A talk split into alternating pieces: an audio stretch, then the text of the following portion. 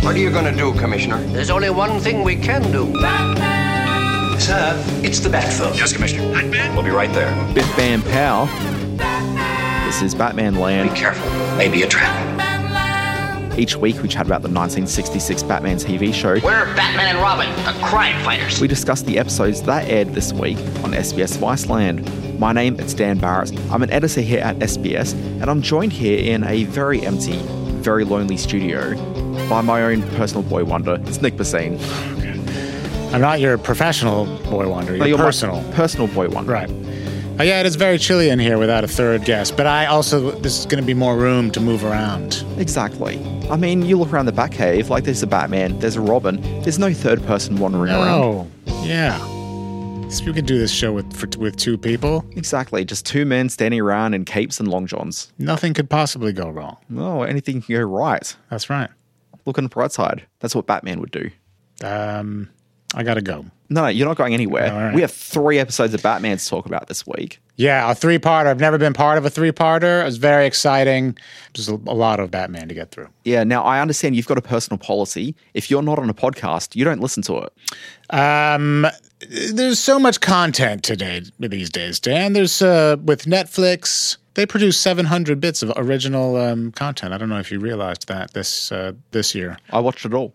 So my time is stretched thin, but I listen to this podcast every week. The Batman Land podcast. That's right. So you can talk to me extensively as to why there was a three part episode last time.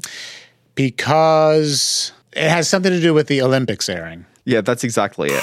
That has got nothing to do with it. So, as Batman fans would know, two weeks ago we screened another three part Batman. Was it just storyline. two weeks ago? Just two weeks ago. I know it feels like so much longer. This is the word from Adam West. He'd said at some point the reason why there were three parts was because they had the idea that Batman, it's pretty popular around the world, we could edit together these three episodes and flog it off as a movie internationally. So That if- was Adam West's idea. Adam, no, Adam West said that that's why they did it. Oh, all right. Okay, so if you actually look at the episodes, that kind of makes sense because it's a little bit bigger and broader than the show traditionally is. Then you look at these three episodes, and I think it might be a bit more in line with what I suspect the real reason was for the three episodes a few weeks ago, which is that the producers are looking around saying, hey, look, ratings aren't really going so great. We don't have the hot show that we did. What can we do to try to rejuvenate interest in the program? And so you look at these three part episodes, and I would say this is probably not the best way to really uh, rejuvenate the interest. I sensed a lot of things, but rejuvenation was not one of them. No. I mean, they, for for one thing, this is just the same villains. Yeah. I think you'd have somebody a little bit more excited. Killer Croc, maybe. Do you think Killer Croc would work in the 1966 Batman? Well, they had something coming out of that cauldron. It looked like kill- a little bit like Killer Croc. That's a good point. We'll talk about him because I think he's the MVP for this episode. What is that? Mortimer, say hello to Marsha. Yeah, it was like Fraggle Rock all of a sudden. It was unbelievable. I just don't think this would have worked as a movie. I mean, the main some of the main characters disappear for 45 minutes. Now, it's kind of strange that I'm talking in so much depth about these three episodes because honestly, I don't remember a single thing that happened. You never do. How do I keep losing track of this? Weird. You're watching them, right? I'm watching them. I should write some notes. Well. But, Nick, please, can you please remind us what happened this week? Okay, so Penguin is directing a movie with Marsha, Queen of Diamonds, and forces Batman and Robin to be in it. Great acting job, Batman. You could run for senator or governor. The movie's got some smut in it. This is outrageous. Robin gets way too upset during Batman's kissing scene with Marsha, Queen of Diamonds. I'll bet you'll never want to kiss another girl as long as you live. Penguin films a scene in the Antiquities Museum, which turns into an actual real life fight, just like in a Christian Bale movie. Batman and Robin are easily captured, tied up, and catapulted across the city, but the Batmobile saves them. Batman and Robin make their way into Penguin's movie.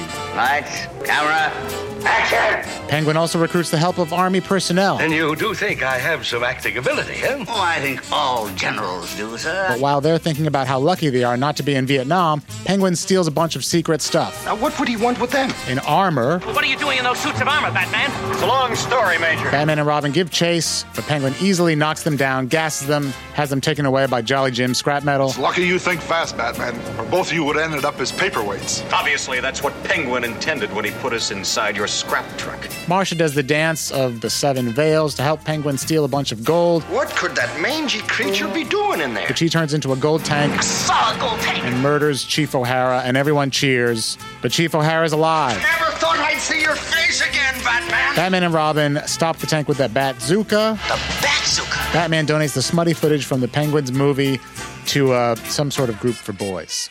So, Nick, Yeah. I want to talk about your shirt. Now, I'm a bit of a distance away from you in the studio here, but I can see on your buttons here, it looks to me like every single one of these buttons has an R on it. Is that correct? Like R for Robin? It looks like the Robin logo from over here. That, that is not correct. It's just stitching, isn't it? Yeah. From a distance, it looks like you're a big fan of Robin. That's pretty weird, imagining that I was such a big fan of Robin that I would wear a shirt with Robin buttons on it. I thought, with you knowing that you're my personal boy wonder, that maybe you were making the effort. Oh. Well, I'm wearing the green tights. You would have thought that that would have been the first thing you noticed. Yeah, but it's not even They're not that tight. Is that, is that what you're saying? a little bit. At the beginning, Batman and Robin rock up, and they're going to be a little late to the lecture at the Crime Prevention League. Yeah, who, what, what, what who- who's involved in this crime prevent- prevention league? Who are these people? Yeah, and are Batman and Robin being paid for their appearance there? Or is this pro bono work? To be fair, I, I think every episode, uh, Batman and Robin are invited to some some loser convention. Yeah. Speaking of losers, Chief O'Hara's on the scene pretty quickly after oh this. man, Now, can I ask you a question about police work? Like, you're not a detective, as far as I'm aware. well, Like, you've never been a member of the law enforcement community. not yet. No, Not yet. I mean, it's a matter of time. Chief O'Hara comes out and is like, guys, guys, guys, what are you doing? The penguin has a legal right to be here. He got the permits required. Like, if he wants to film on the street here, like, he's certainly entitled to. I've got a question. Just two weeks ago, he was putting the penguin behind Yeah. bars. Was there no concern about suddenly the fact the penguin's A, not in jail, and B, applying for a permit to be filming on the streets? Like, is that even a consideration? Like, surely that's probably reason enough not to give him a permit at least. But further to that, why is Chief O'Hara, once the penguin's applying for this permit, like a city mandated bit of paperwork that he needs, why is he not getting on the phone to Batman and Robin to that red phone that flashes in the Batcave and says, hey guys, just a heads up. If you see Penguin around, he may be filming something on the streets. We couldn't stop him. He's got a legal right to do this, but maybe he's up to something. let's say Penguin files that paperwork, Mm. presumably under his real name, Oswald Cobblepot. Oswald Pengy Cobblepot. Yeah. Let's say that comes through to whoever it has to go through, whatever channels it has to go through. Who is being turned down if the penguin is allowed to file that paperwork? Like, what is going on? What is the process for getting a permit? Uh, Can anybody get one? Well, I mean, seemingly so. Can I ask a question? Just because we're now talking about the penguin's real name here. As you said, his real name is Oswald Cobblepot. Right. Okay. He goes by the name of Penguin. Okay. The police call him Penguin as well. That's right. Okay. The narrator of this show calls him Penguin. Yeah. You and I call him Penguin. That's right.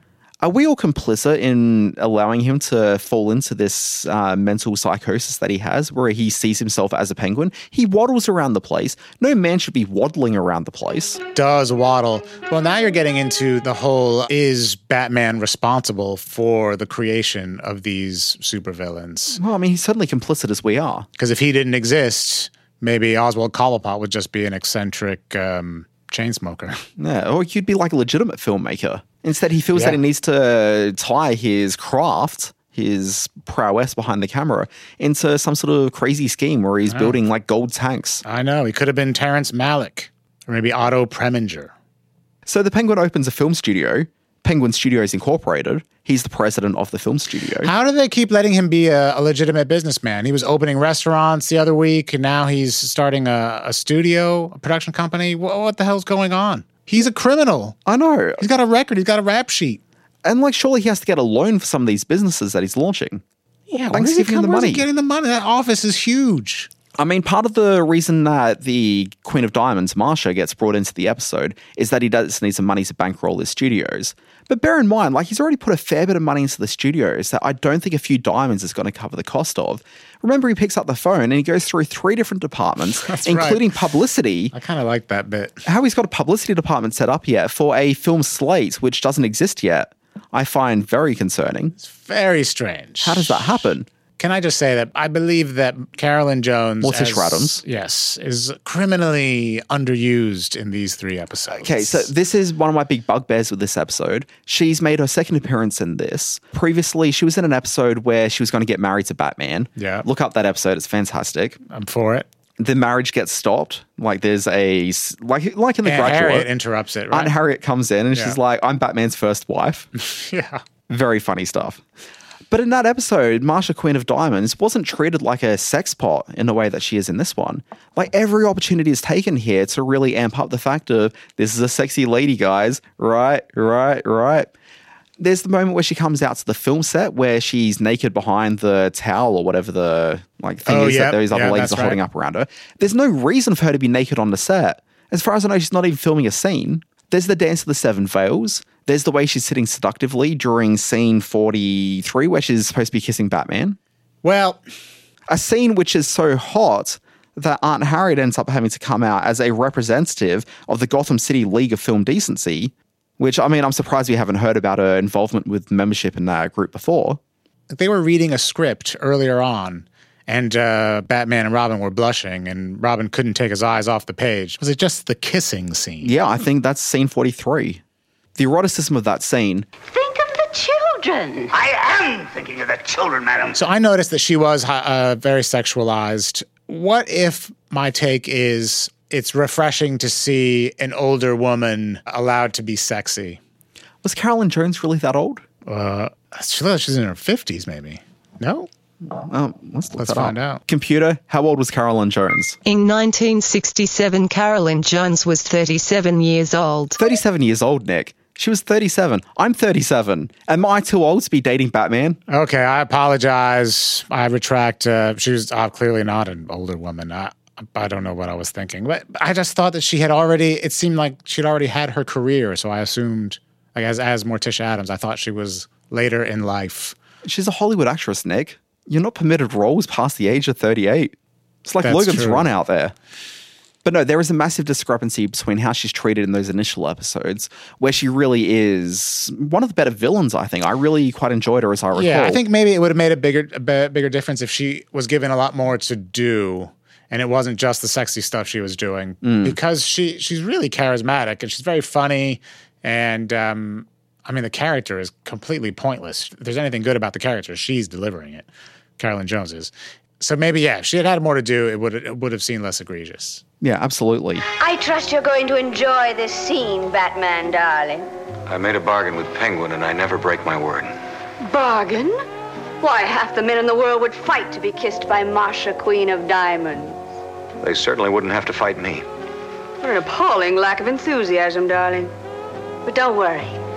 I have enough enthusiasm for both of us. But we do know from the kissing scene that took place, scene 43, it must have been some pretty vigorous kissing because Bruce is needing a chapstick shortly after. I can't imagine how much kissing you would have to do to um, noticeably need that much chapstick. Look, I can tell you how much, but that's for another podcast. That's right. Save it for the good fight. What was interesting is that I watched the episodes with my son. It worked for him. He's seven years old, and he, the sight of people kissing makes him physically sick. On a scale of 1 to 10, how gross are girls? It's not so much girls as the adults kissing. Yeah. He hates it. Oh, look, I hate it as well. Yeah, I, I bet. I bet. He laughed at whenever there was a joke about stop the kissing or whatever. He, he thought all that stuff was hilarious. Now, your son, because you do mention watching the show with him sort of semi regularly on here. At the beginning, he did not understand Batman. He found it all very confusing because you've allowed him to watch the older, like the more mature Batman films. He is, yeah, he he has been um, desensitized because Yeah. he's watched the real hard hitting, fast, Yeah, he- modern stuff. He's watched uh, Ben Affleck like break some dudes. yeah. So how's he treating Batman now? So he's gotten over the shock of seeing the Bright Knight. Like, is he enjoying the show a little bit more now, or is it a chore to sit down with his dad watching it? He likes to watch it, but he doesn't have fun. He he gets easily distracted. And whenever Batman and Robin get into trouble, I say, Do you think they're going to make it out of this? and he rolls his eyes and says, Yeah, of course they are. Is there a moment where he gets distracted by something obviously more exciting around a place, and you're like, "Son, sit down. You must watch this now." Well, if my other child starts asking for Paw Patrol, he would go with Paw Patrol. More visually stimulating. Who choose Paw Patrol over Batman? what it's sort of weird. children are you raising there? It's very strange. The other week, I don't have kids, so I can't really relate to that. But I was, because we watched these episodes a couple of weeks before the episodes air. But last week, I was watching the TV and it was the Catwoman two part episode. And you were with me on the, the episode, as I recall. Catwoman, you say? Catwoman, you know, she's a lovely lady. Rings a she's, you know, steals stuff. Yes, yes, I remember that episode. Those at the, episodes. At the very end, she's about to jump off the side of the building. Yeah, kill and- herself. Kill herself. Suicide. And she's asking Batman, like, is there anything you can do to save me? Will you marry me? And Batman's willing to do anything except that.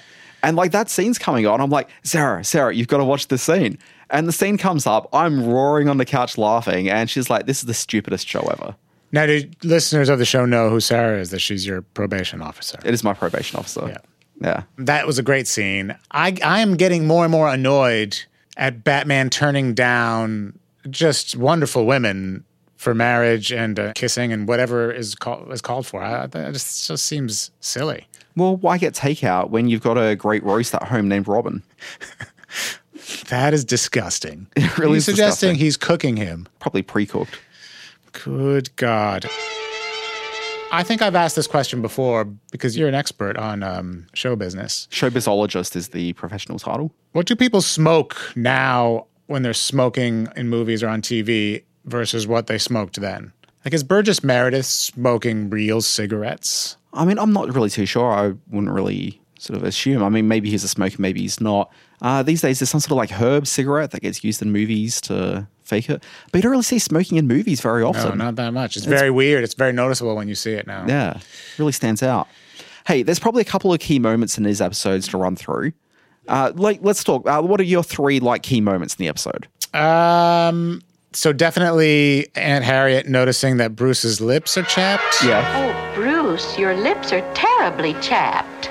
It's a mild case of windburn, Anne Harriet. You see, this afternoon, Dick and I took an open bus tour through the Wayne Animal Sanctuary. Well, I'm going to get you some salve for those lips. Just in case a pretty girl wants to kiss you. First of all, people don't no- go around noticing that other people's lips are chapped in real life. And for them to do that, they would have to be seriously mangled, I would think. Like, oh, I would never tell you your lips are chapped. I mean, we're colleagues and we're not. Yeah. I'm, I'm it'd be not your slightly aunt. awkward. The monster in the cauldron, Yeah. whatever the hell that was. And of course, flying through the sky, catapulted, just kind of somersaulting Batman and Robin. Look, I mean, I think that is the key moment in this episode. I really enjoyed that scene. I enjoyed seeing them flipping around through the sky. And they're getting out of whatever's tied them up. Yeah. While flipping around. while also organizing for the Batmobile to travel across the street, Oh my God. automated like it's a Tesla, just driving through the streets of Gotham. So, in some uh, 60s era contraption that Batman would have, he was punching out the address where he needed the Batmobile to meet him Yeah, Mulberry Street or whatever. probably was Mulberry Street.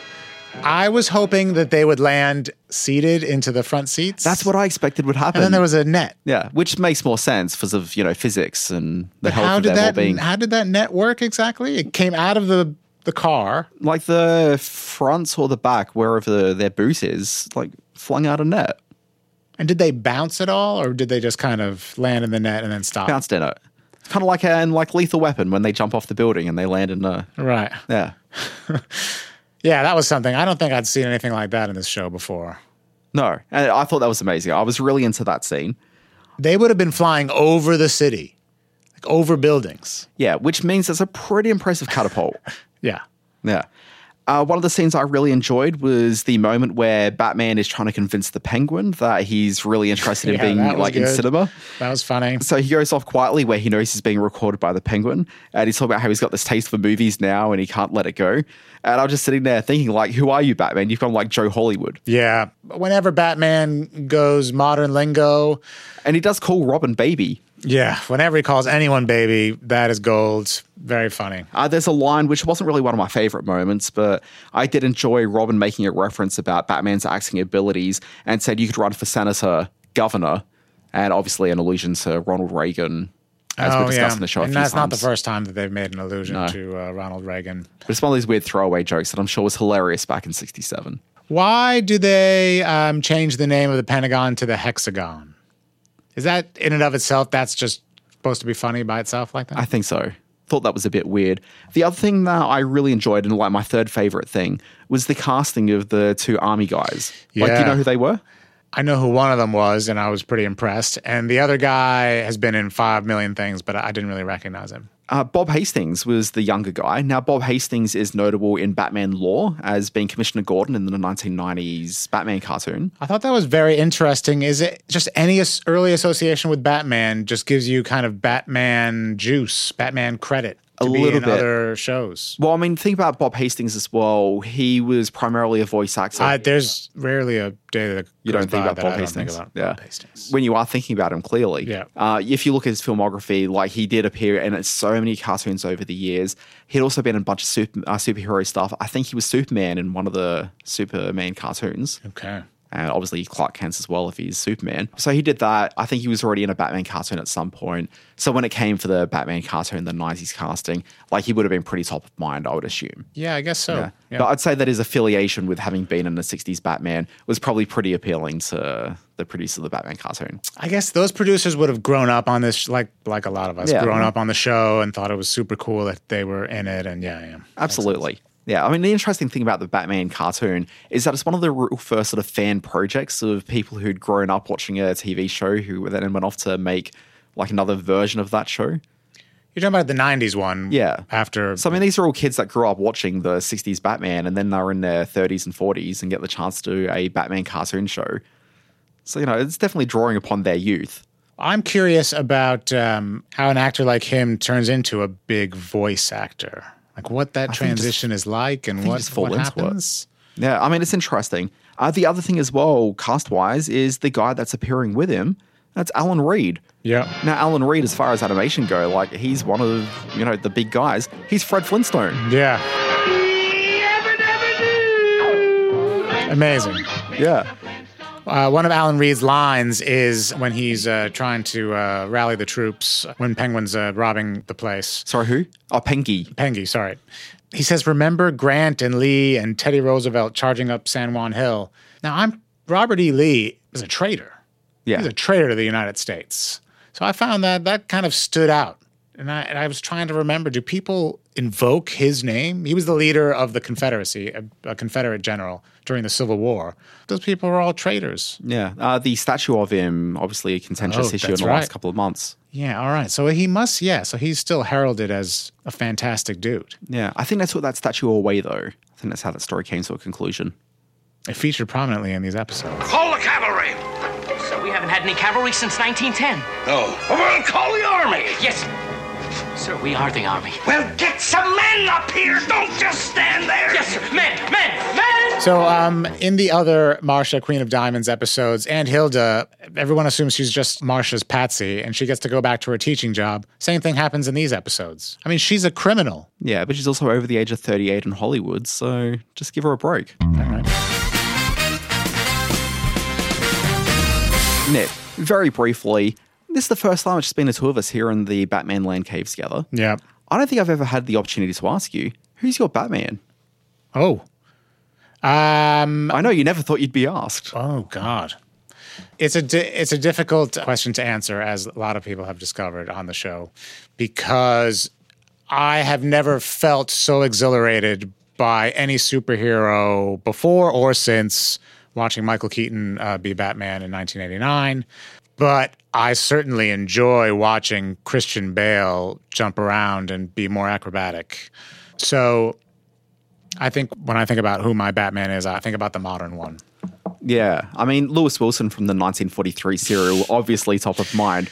L Dubs, as he was known, was he was a quintessential Batman. Yeah. Th- He had the floppy ears. The weird thing is, the more time that I'm spending watching the 60s Batman is doing Batman Land, I'm really leaning towards Adam West as the guy that I think of immediately.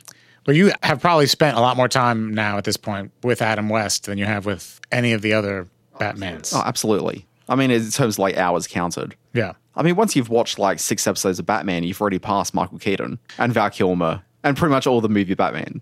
Yeah. That's why we do it. Nick, each week we learn some amazing lessons from the Batman TV show. What did you take away from this week? Well, this week, because of all the smuttiness going on with the kissing and the filming, I think it's Adam. Does Bruce? Is it Bruce Wayne that says it, or is it Batman? I forget. But uh, he says Decency is everybody's business, Penguin. decency is everybody's business. And that could not be more true. As soon as we lay down our guard and let what is effectively pornography out into the world, scene 43. Yeah, scene 43. As soon as, as soon as we let the scene 43s of the world take over, I mean, that's when the dominoes start to fall. Yeah, Uh, I took away a very important health lesson this week, which is if you need some vitamin B in your life, it's, a toad is pretty much the equivalent of two days worth of vitamin B that you need. All right. Thanks, Aunt Hilda. Yeah, she really delivered for us on that one. Wonderful. That brings us to the end of another Batman Land for another exciting week. Nicholas Bassine, people probably have conversations they want to have with you online. Where do they do that? You can ask me all of your queries at Nick Bassine. People can find me on the Twitter at the Dan Barrett. If you're enjoying Batman and you want to talk about it online, use the hashtag BatmanLand. Helps people engage and converse about the show. If you've been enjoying this podcast, you can find my co-host here, Nick, and also Fiona Williams, who's regularly on the Batman Land as well. The two of them host their own podcast. It's called The Playlist. They discuss arts and culture and movies and TV. You do another podcast, don't you, Dan? Yeah. Did I say what the name of your podcast was? I don't. I think so. I did. The Yeah. Playlist. Yeah. It's quite good. Subscribe to it now. What about your other podcast? I'm doing another podcast here at SBS as well. It's called The Good Fight, SBS Fan Podcast. Greatest name in podcasting, let me tell Rolls you. right off the tongue. Really does. Don't struggle with that every week talking about it on the pod. But anyway, if you like The Good Fight, check out that podcast.